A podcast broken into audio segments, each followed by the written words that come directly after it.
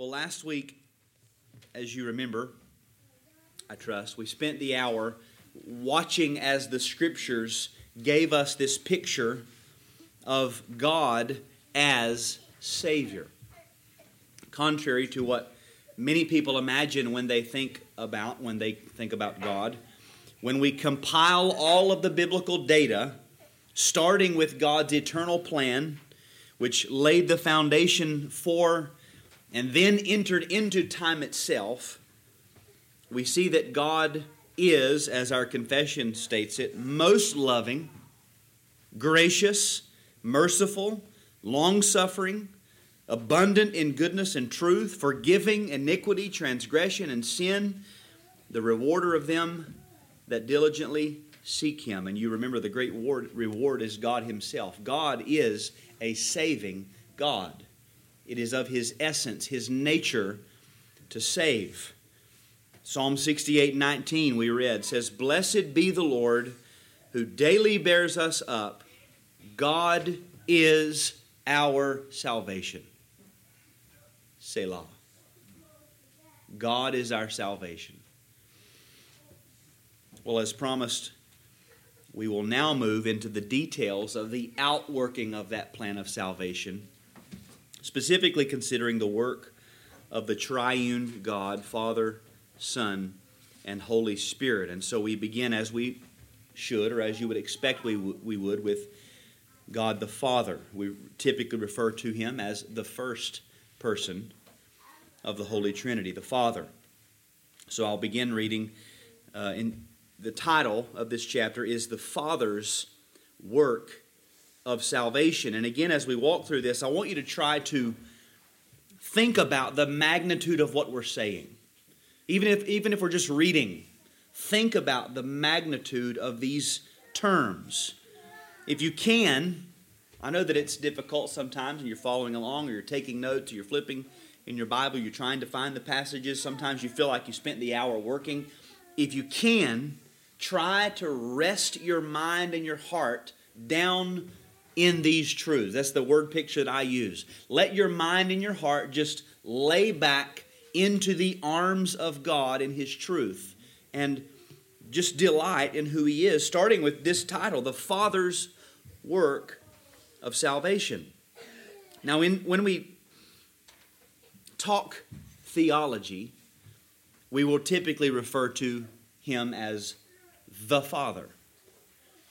But because of what we're studying here, because of the gospel, He is not simply the Father, He's our Father. This is our Father. Now, you, you fathers, think about how you view your children. What does it, what does it mean to be a father, to behold your children? You children, think about how you view your Father. Well, this is God, our Father. We're considering the work of our Father in salvation. It's, it should be a wonderful truth. Not simply the Father, but our Father. This is, this is personal. So he says, The God who designed a plan for his people's salvation also acted and still acts in human history to carry out that plan. In the pages below, we will consider several great truths regarding the Father's role in the salvation of his people. God the Father sent his Son, imputed our sin to his Son, punished his Son, raised his Son from the dead, exalted his Son to his right hand, and now calls all men to repent and believe. So, those will be our, our four main headings for this evening. The Father sent His Son, the Father imputed our sin to His Son, the Father punished His Son, and the Father raised and exalted His Son. So, number one, the Father sent His Son. The Father sent His Son. One of the greatest mistakes made by even sincere believers is attributing the divine work of salvation to Christ alone.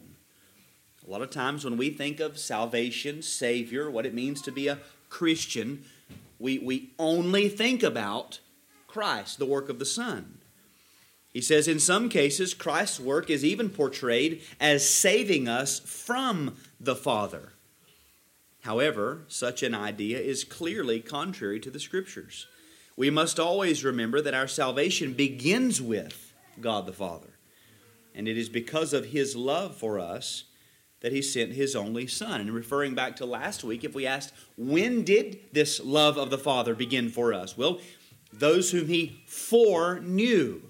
Before the foundation of the world, he foreknew his people. He loved us beforehand. So the Father's love begins in eternity. It is the basis for everything that Christ has done. His love for us began in eternity. His love for us is the reason for us and for all things. There would be no earth or sun or stars or trees or mountains or oceans if our Father had not loved us. It is that love which gave rise to everything. The Father's love for us. Let's turn to John 3:16. And we'll start there. John 3:16.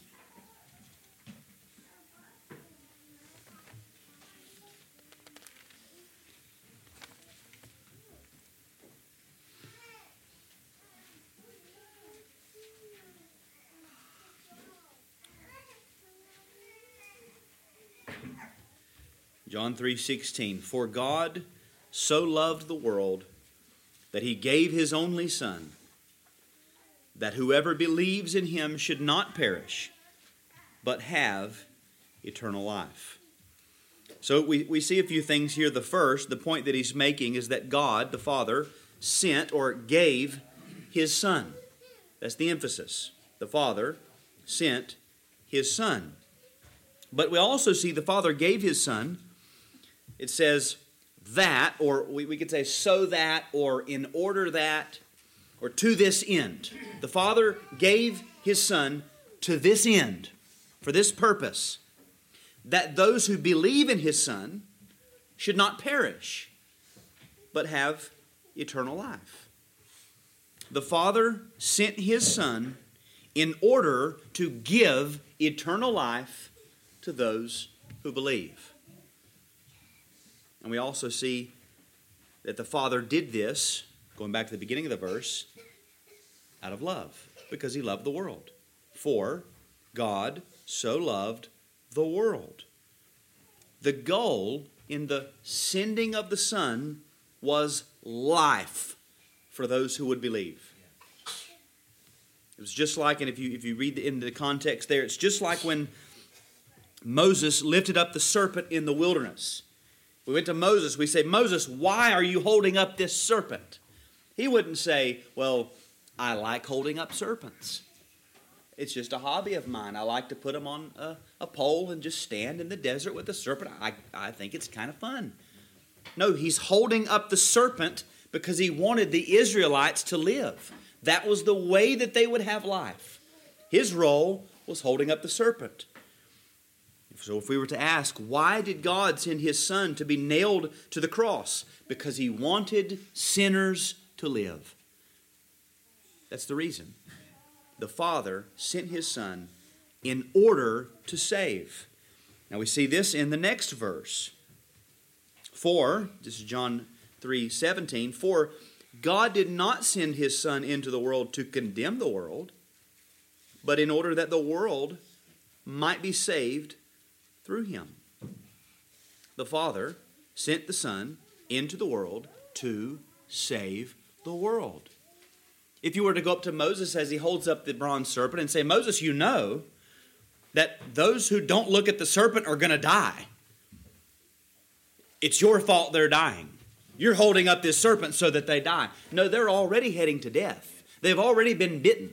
I'm holding up this serpent so that they have something to look at and live. And that's what we see. The Father didn't send the Son into the world to condemn the world. We were already condemned, we were already perishing.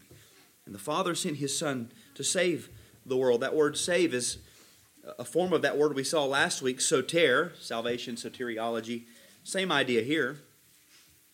The salvation of sinners was on the mind of the Father when He sent His Son into the world. Why send? Salvation, saving sinners. Turn now to 1 John chapter 4. 1 John 4.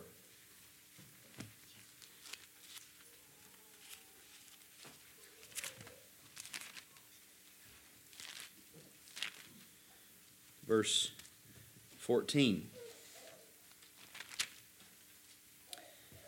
And we have seen and testify. Remember, this is the same author, John the disciple. And we have seen and testify that the Father has sent his Son to be the Savior of the world, the rescuer, the deliverer, the, the protector. Again, flowing out of the eternal plan of God and God's character as Savior, we see that God sent his Son to be the means or the way of salvation. The whole world, because of sin, was already lying in ruin and darkness. And as we read last week, but when the fullness of time had come, God sent forth his Son. He appointed the time. When the time came, out of love, with his disposition to save, God says, I'm now sending my Son. Why? To save sinners out of love for the world. He sent forth his Son, born of a woman, born under the law, to redeem those who were under the law so that we might receive adoption as sons. Our Heavenly Father did that for us. If He would not have done that, we would perish. We would have no hope. There would be, there would be no gospel to preach. There would be no good news. We could gather around, we could rally, we could chant and, and unite our voices in the fact that we are all perishing, but there would be no good news to preach if the Father had not done this. If our Heavenly Father had not done this. So the Father, we see, sent His Son. Now we go even further. Number two, the Father imputed our sin to His Son. The Father imputed our sin to His Son. Here we're beginning to answer the question, and this is a, an important question how exactly is the Son of God going to save us? You ever thought about that? What, what, does, what does God sending His Son into the world do to save us? How how is there a relation between what God did with his son and where we are in our sin? Well, here we begin to see. Reading again under that heading God the Father did not send his son into this world merely to teach us truths about God or give us principles by which we might live a life that would be pleasing to him. God sent his son into this world to die as an atoning sacrifice in our place. For this to happen, it was necessary for God to impute our sins to his sinless Son. The word impute comes from the Latin verb imputare, which means to reckon to one's account. On the cross, the Father reckoned our sin to his Son's account. This is one of the greatest doctrines of the Christian faith. I would say if, if, if you don't have this, you lose the gospel. There's no gospel outside of these, this idea of imputation. Now, this we've covered this many times, and here it sort of comes up again. He, he doesn't really go into it very much. He's going into the work of the Son, but we're reminded again of the problem of sin. Why do we need to be saved? What are we in danger of? What's the problem? Well, the problem is that we are sinners. We've all sinned. We're sinners by nature, we're sinners by action. And as sinners, we must be punished by God by being banished from God and enduring the penalty for breaking His commands because we're sinners. That's the problem. Now, in sending His Son, what have we already seen? The Father was sending someone to address that problem, to, to address the problem of sin. Our sins must be punished or God is not just, well, we've already seen our Father loved us from eternity. Our Father is going to have us with Him, He's going to save His people. We got this problem. They're sinners, they have to be punished. They're mine. I must have them. I love them. And so the Father sent His Son to answer that apparent conflict, that problem. Let's turn to Romans chapter 8.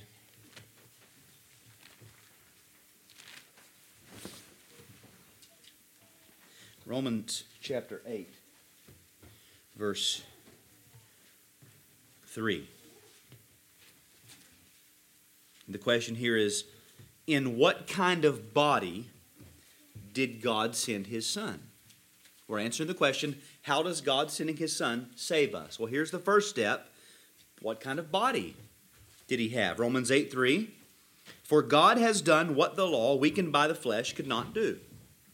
By sending his own Son in the likeness of sinful flesh and for sin, he condemned sin in the flesh. We could add in parenthesis, the flesh of the man Christ Jesus. He condemned sin in the flesh of the man Christ Jesus. So, what kind of body did God send Uh, for his son, or, or in what kind of body did God send his son? In the likeness of sinful flesh. I'll read the note here. He says, In the incarnation, the Son of God did not take to himself a body like that of mankind prior to the fall. Rather, his body, though untainted by sin, was subject to all the terrible consequences of our fallen race. As a man, he was subject to the same limitations, frailties, afflictions, and anguishes of fallen humanity. So we, we, we might think, we, we don't know how tall the man Jesus was. Let's say he's 5'8, but because he was the Son of God, that didn't mean that he could reach things on a shelf 12 feet tall. No, he was subject to the same limitations that we are in his human flesh. He says, It would have indeed been a great humiliation if the Son had taken the nature of pre fall humanity when it was in its full glory and strength. However, his humiliation was even greater than this, as he was sent in the likeness of sinful flesh. So the Son of God assumed the nature of a man, the true nature of a man. We, we would say uh, the, the body and soul of a human being just like us. Hebrews 2:14 says, "Since therefore the children share in flesh and blood, the children of God, he himself likewise partook of the same things." What things? Flesh and blood. Hebrews 10:14 Consequently, when Christ came into the world, he said, "Sacrifices and offerings you have not desired, but a body you have prepared for me." The Son of God, sent by his Father into the world in what form? A man. Sinful flesh flesh and blood, a human body. What happens next? Again, we're answering the question how does the sending of the Son of God save anybody? Well, first, we understand that he was sent and he took the flesh of a man. He was a man just like us. All right, now turn to 2 Corinthians 5:21.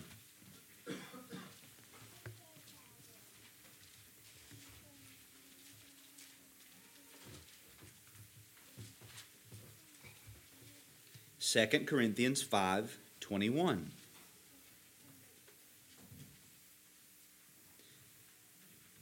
For our sake, he made him to be sin who knew no sin. That's Christ. So that in him we might become the righteousness of God. So he sent him in human flesh. What then? He made him to be sin who knew no sin so that in him we might become the righteousness of God. Now, the question there was, what did God the Father do to his Son while he was upon the cross? He made him to be sin, who knew no sin, so that in him we might become the righteousness of God. I'll read the note. He says, God made Christ to be sin in the same way that the believer is to be the righteousness of God. The moment a person believes in Jesus, he is pardoned of his sin, and the righteousness of Christ is imputed to him or placed onto his account. If you're walking through a really tight hallway and there's somebody coming your way, you might say, Pardon me. What does that mean? Let me go by. When we say our sins have been pardoned, it's as if our sins, God says, I, am just gonna, I'm just gonna let them go. Now, how, how can He do that? Well, because He imputed them to His Son.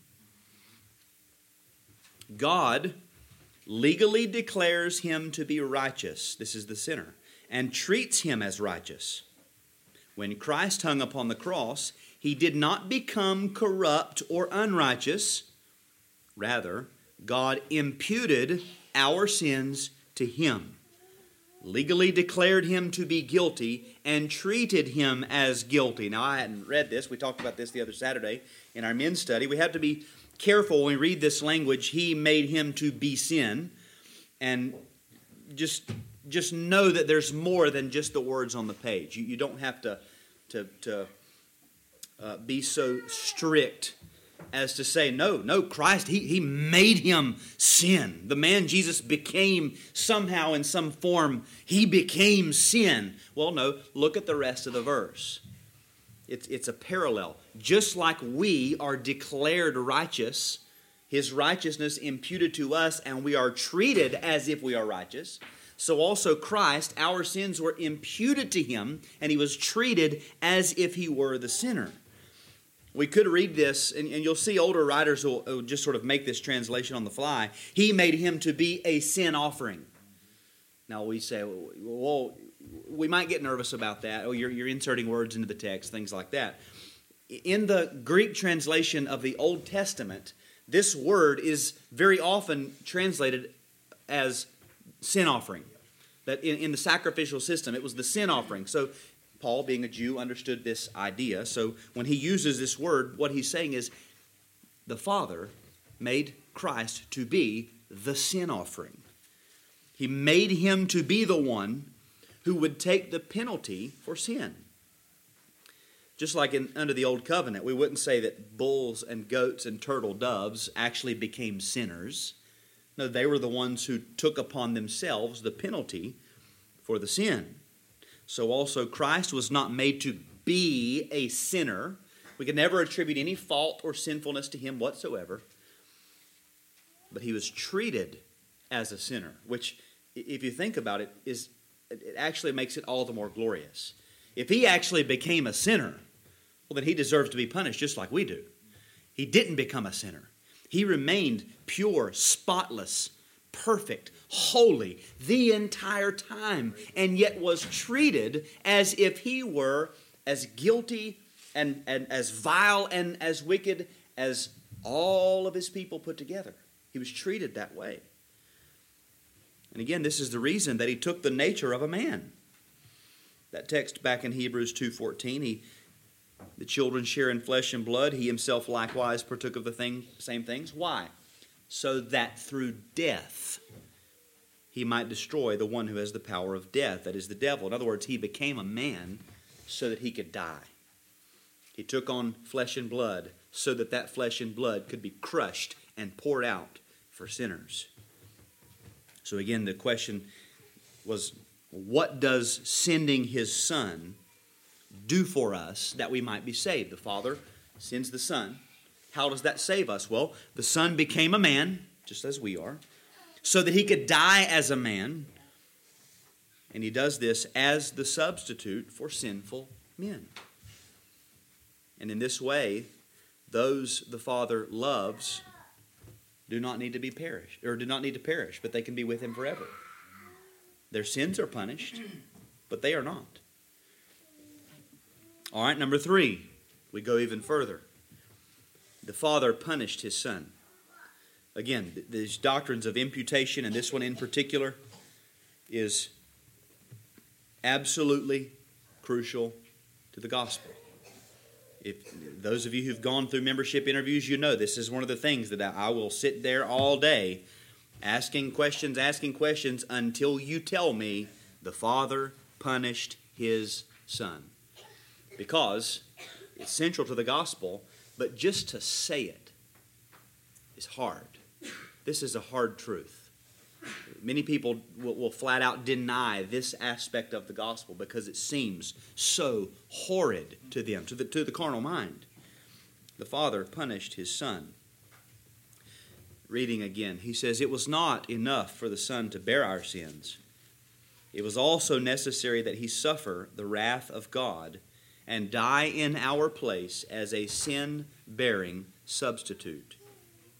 Through the Son's suffering and death, the demands of God's justice against us were satisfied, and the wrath of God against us was appeased. Only in this way could God both maintain his justice and justify the sinner. Let's turn to Isaiah 53. Isaiah 53. He says, here is found one of the most important texts in all the scriptures regarding the nature of Christ's suffering and death. What did God the Father do to his only Son as he hung on the cross of Calvary? Here we're going to answer that. Isaiah 53, verses 4 and 5. Surely he has borne our griefs and carried our sorrows. Yet we esteemed him stricken, smitten by God, and afflicted. But he was pierced for our transgressions, he was crushed for our iniquities. Upon him was the chastisement that brought us peace, and with his wounds we are healed. Now, the note says seven words are used to describe Christ's suffering under the wrath of God. He was stricken, smitten, afflicted, pierced, crushed, chastened, and scourged, is the way the NAS translates it. The New English translation provides helpful insight into the meaning of this text. This is sort of a, an interpretive translation. Quote, We thought he was being punished, attacked by God, and afflicted for something he had done but he was wounded because of our rebellious deeds, crushed because of our sins. He endured punishment that made us well. Because of his wounds, we have been healed. Again, if you pay attention, it was our griefs, our sorrows, our transgressions, our iniquities, not his, ours, for which the Son suffered. It was we who were not at peace with God. It was we who were chronically sick with sin, not him. He is completely separate from all of that, but voluntarily entered into our law place for this purpose. All of his work was on our behalf. He was stricken, smitten by God, afflicted, pierced, and crushed precisely because he was standing in our place.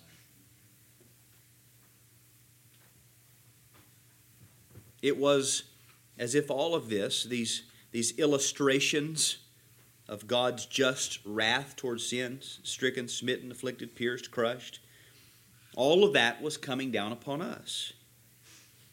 We had been tried, we had been found guilty, we had been sentenced to death, and it was as if the blade of the guillotine was already coming down upon our necks.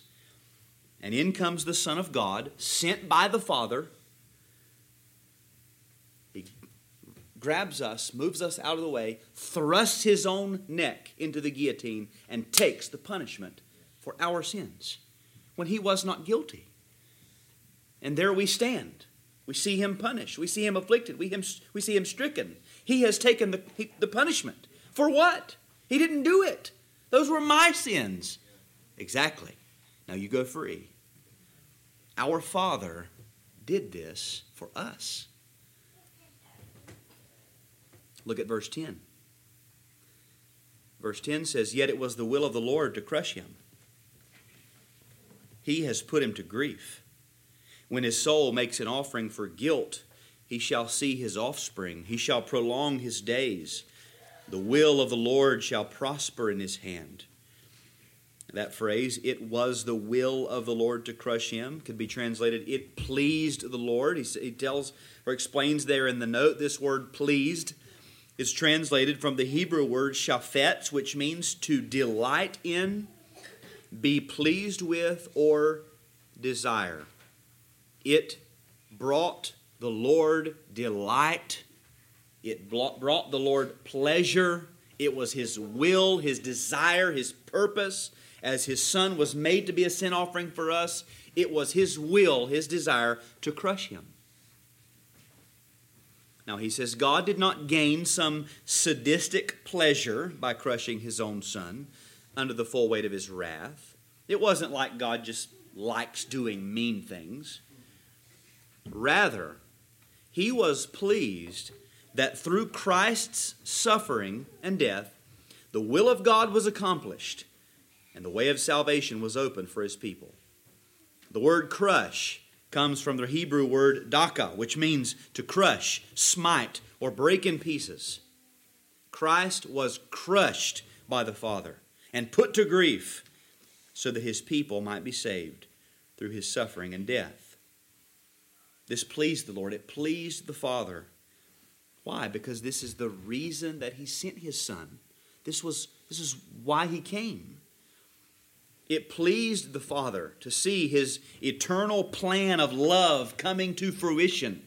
The Father knew this is the moment where I act and bring swift justice to their sins in his body on the tree so that they go free.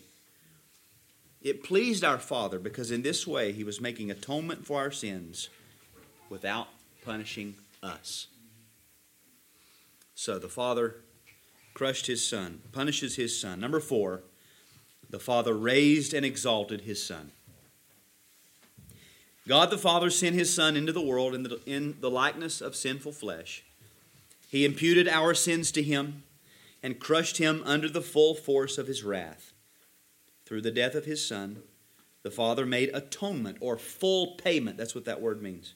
Full payment for our sin. Then, on the third day, he raised his Son from the dead and he later exalted him to the place of honor at his right hand as the Lord of all and the Savior of those who believe. Having proven his own authority by raising Christ from the dead, and having proven Christ's authority through his exaltation, the Father now declares that all men should repent, and he commands that they believe in the name of his Son, Jesus Christ. Let's turn to Acts chapter 2 where we see this. Acts chapter 2, specifically, we're noting the work of God or the Father in raising the Son. Acts 2:32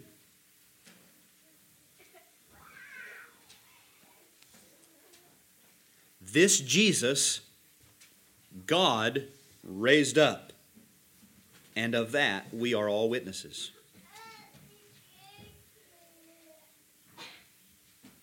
Here we see that the crucified Jesus, whose death none of the Jews would have been able to deny, these things were not done in a corner.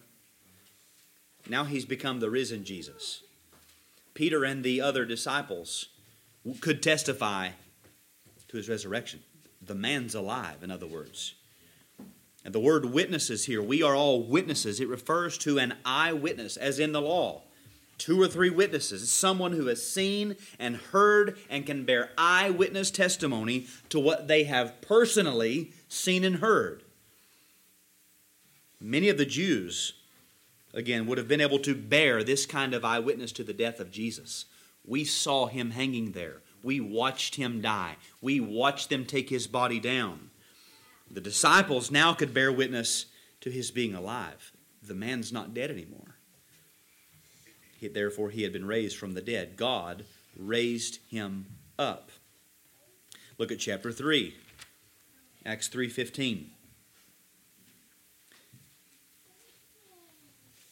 He says, "And you killed the author of life, whom God raised from the dead. To this we are witnesses.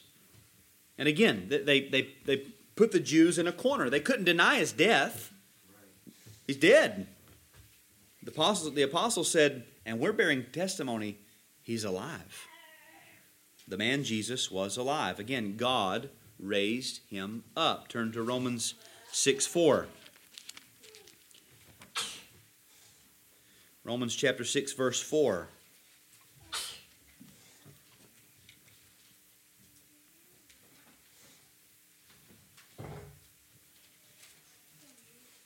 describing the, the inner workings of our salvation and our union with Christ, Paul says, We were buried, therefore, with him by baptism into death, in order that just as Christ was raised from the dead by the glory of the Father, we too might walk in newness of life. And he says that phrase, glory of the Father, is most likely a reference to God's glorious power. So in all three of these texts, it is God, and he's pointing out specifically God the Father, who raised up his son. Number two here says, having raised his son from the dead, the scriptures teach that God also highly exalted him as Lord of all and Savior of those who believe. Let's see that in Philippians chapter 2.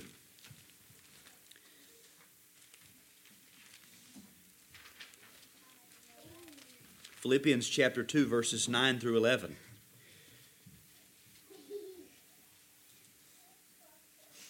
Therefore, God has highly exalted him and bestowed on him the name that is above every name, so that at the name of Jesus every knee should bow in heaven and on earth and under the earth, and every tongue confess that Jesus Christ is Lord, to the glory of God the Father. So again, it, it is the Father who is at work exalting his Son.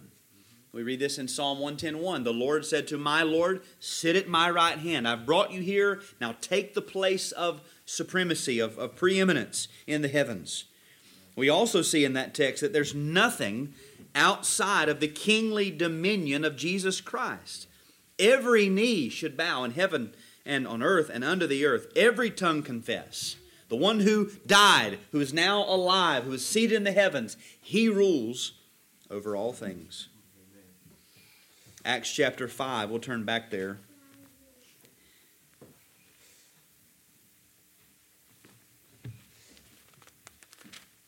Acts chapter 5, verses 30 and 31.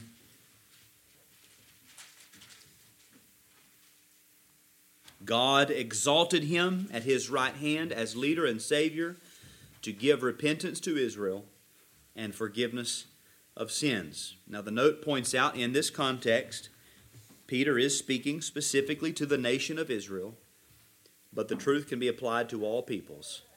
God has raised and exalted his Son as the Savior of all who believe. And would we be surprised that the work of God in raising his Son from the dead and exalting him, are we surprised to find out that he, he did that in order to give repentance, in order to give salvation to sinners? Does that shock us? When we read that and we get to the book of Acts and we say, wait, whoa, wait a second. All of a sudden, God's saving people? No, it doesn't shock us at all because this is what he's been doing from the very beginning. Why did he send his son? To save sinners. Why did he give his son a body? To save sinners. Why did he punish his son? In order to save sinners. Why did he raise him from the dead? To save sinners. Why did he exalt him into the heavens? To save sinners, to give repentance to sinners. This is what God has been doing through his son. Number three says God raised his son from the dead and exalted him as Lord and Savior according to the following scriptures. How should every man respond to this great work? Let's look at Acts chapter 17. Acts 17. How should everyone respond? What does God expect for men to do now that this has taken place? Acts 17, 30 and 31. The times of ignorance God overlooked, but now he commands all people everywhere to repent. Because he has fixed a day on which he will judge the world in righteousness by a man whom he has appointed and of this he has given assurance to all by raising him from the dead. God commands all people everywhere to repent. Just as we saw this morning, the, there is a, a prohibition, a command do not be self deceived, do not deceive yourself. Here we also see a biblical command you must repent. You must repent. God commands us to turn from our sins and to trust in Jesus Christ as our Savior. He commands that. It's not simply an offering, it is an offering. It's not simply an invitation, however, it is an invitation, but it's also a command. God has made clear that He will judge the sins of men. We saw that several weeks ago. God is judge. But what we don't see in the Bible is God saying, You are sinners, I am judge. I will judge all men for their sins. Good luck finding a way out of that one. We never see that. God says, I'm just. I must punish sinners. But out of love, I sent my son to take the punishment for them. I've raised him from the dead, and now I'm sending my spirit throughout the world so that men can preach and tell people that I command them to turn from their sins and come to me. That's what God has done. Before it's too late, turn, repent. Now, again, think about this God. Do you think I've sinned many, many great sins. I'm full of sins. And if I go to this God, I'm not sure how He's going to respond. I think that He might respond in some sort of some, some sort of anger. He, he's going to make me jump through some hoops. He's going to make me feel awkward. He's going to embarrass me. He's going to make it difficult for me to be saved when I come to Him. Does that seem like the God that is revealed in Scripture? The God who would say, I'm commanding you to come to me and be saved. I've proven that I want to save sinners by sending my Son. Now come. Does that, do, those pictures go together? Of course not. Of course not. God wants us to come in repentance and to be saved. The whole plan has kept the salvation of sinners at the forefront. Now, we, we, we often want to say or qualify for the glory of God. Ultimately, God's glory is, is preeminent, and we say yes and amen. But these are not contrasting themes. It's not like we have to say, was his goal to save sinners out of love, or was his goal to glorify himself? No, the answer is yes. He glorifies himself by saving sinners so that we can see his glorious grace and his love that is given to us in his Son. They're not in competition. 1 John 3 23, you don't have to turn here. It says, And this is his commandment, that we believe in the name of his Son, Jesus Christ, and love one another, just as he commanded us. And the note there says, Believing is more than just giving mental or intellectual assent. It involves trust, reliance, and dependence. To believe in Jesus is to entrust one's life and eternal well being to the person, promises, and will of God in Christ. This is what God commands. Not with a stern, furrowed brow command, you better repent. No, God is commanding men, repent and be saved, repent and come, repent and come. Judgment is coming. You better repent and believe and be saved. Our Father has done this all of this. In the scripture, we see invitations, we see pleading, we see beckoning with an outstretched hand, and we see clear commands for men to come and be saved. So if you're not a Christian, here again the clear command entrust your life, your eternal well being to the person, promises, and will of God in Christ. The desire of God, the purposes of God. What have we seen? What does God want to do? God wants to save sinners. Trust Him that when He says, I desire to save sinners, He means it. And entrust yourself to Him. Rest in Him. God the Father is not a cruel, capricious tyrant who needed his bloodlust satisfied before he lost control and killed everybody. That's not the God of the Bible. God our Father, in eternal and limitless love, set his eyes on sinful men and sent his Son to deliver us from certain death through his own death. That's the God of the Bible. I'll close with this verse we know well 1 John 4 9 and 10. In this, the love of God was made manifest among us, that God sent his only Son into the world so that we might live through him. In this is love not that we have loved God, but that He loved us and sent His Son to be the propitiation for our sins.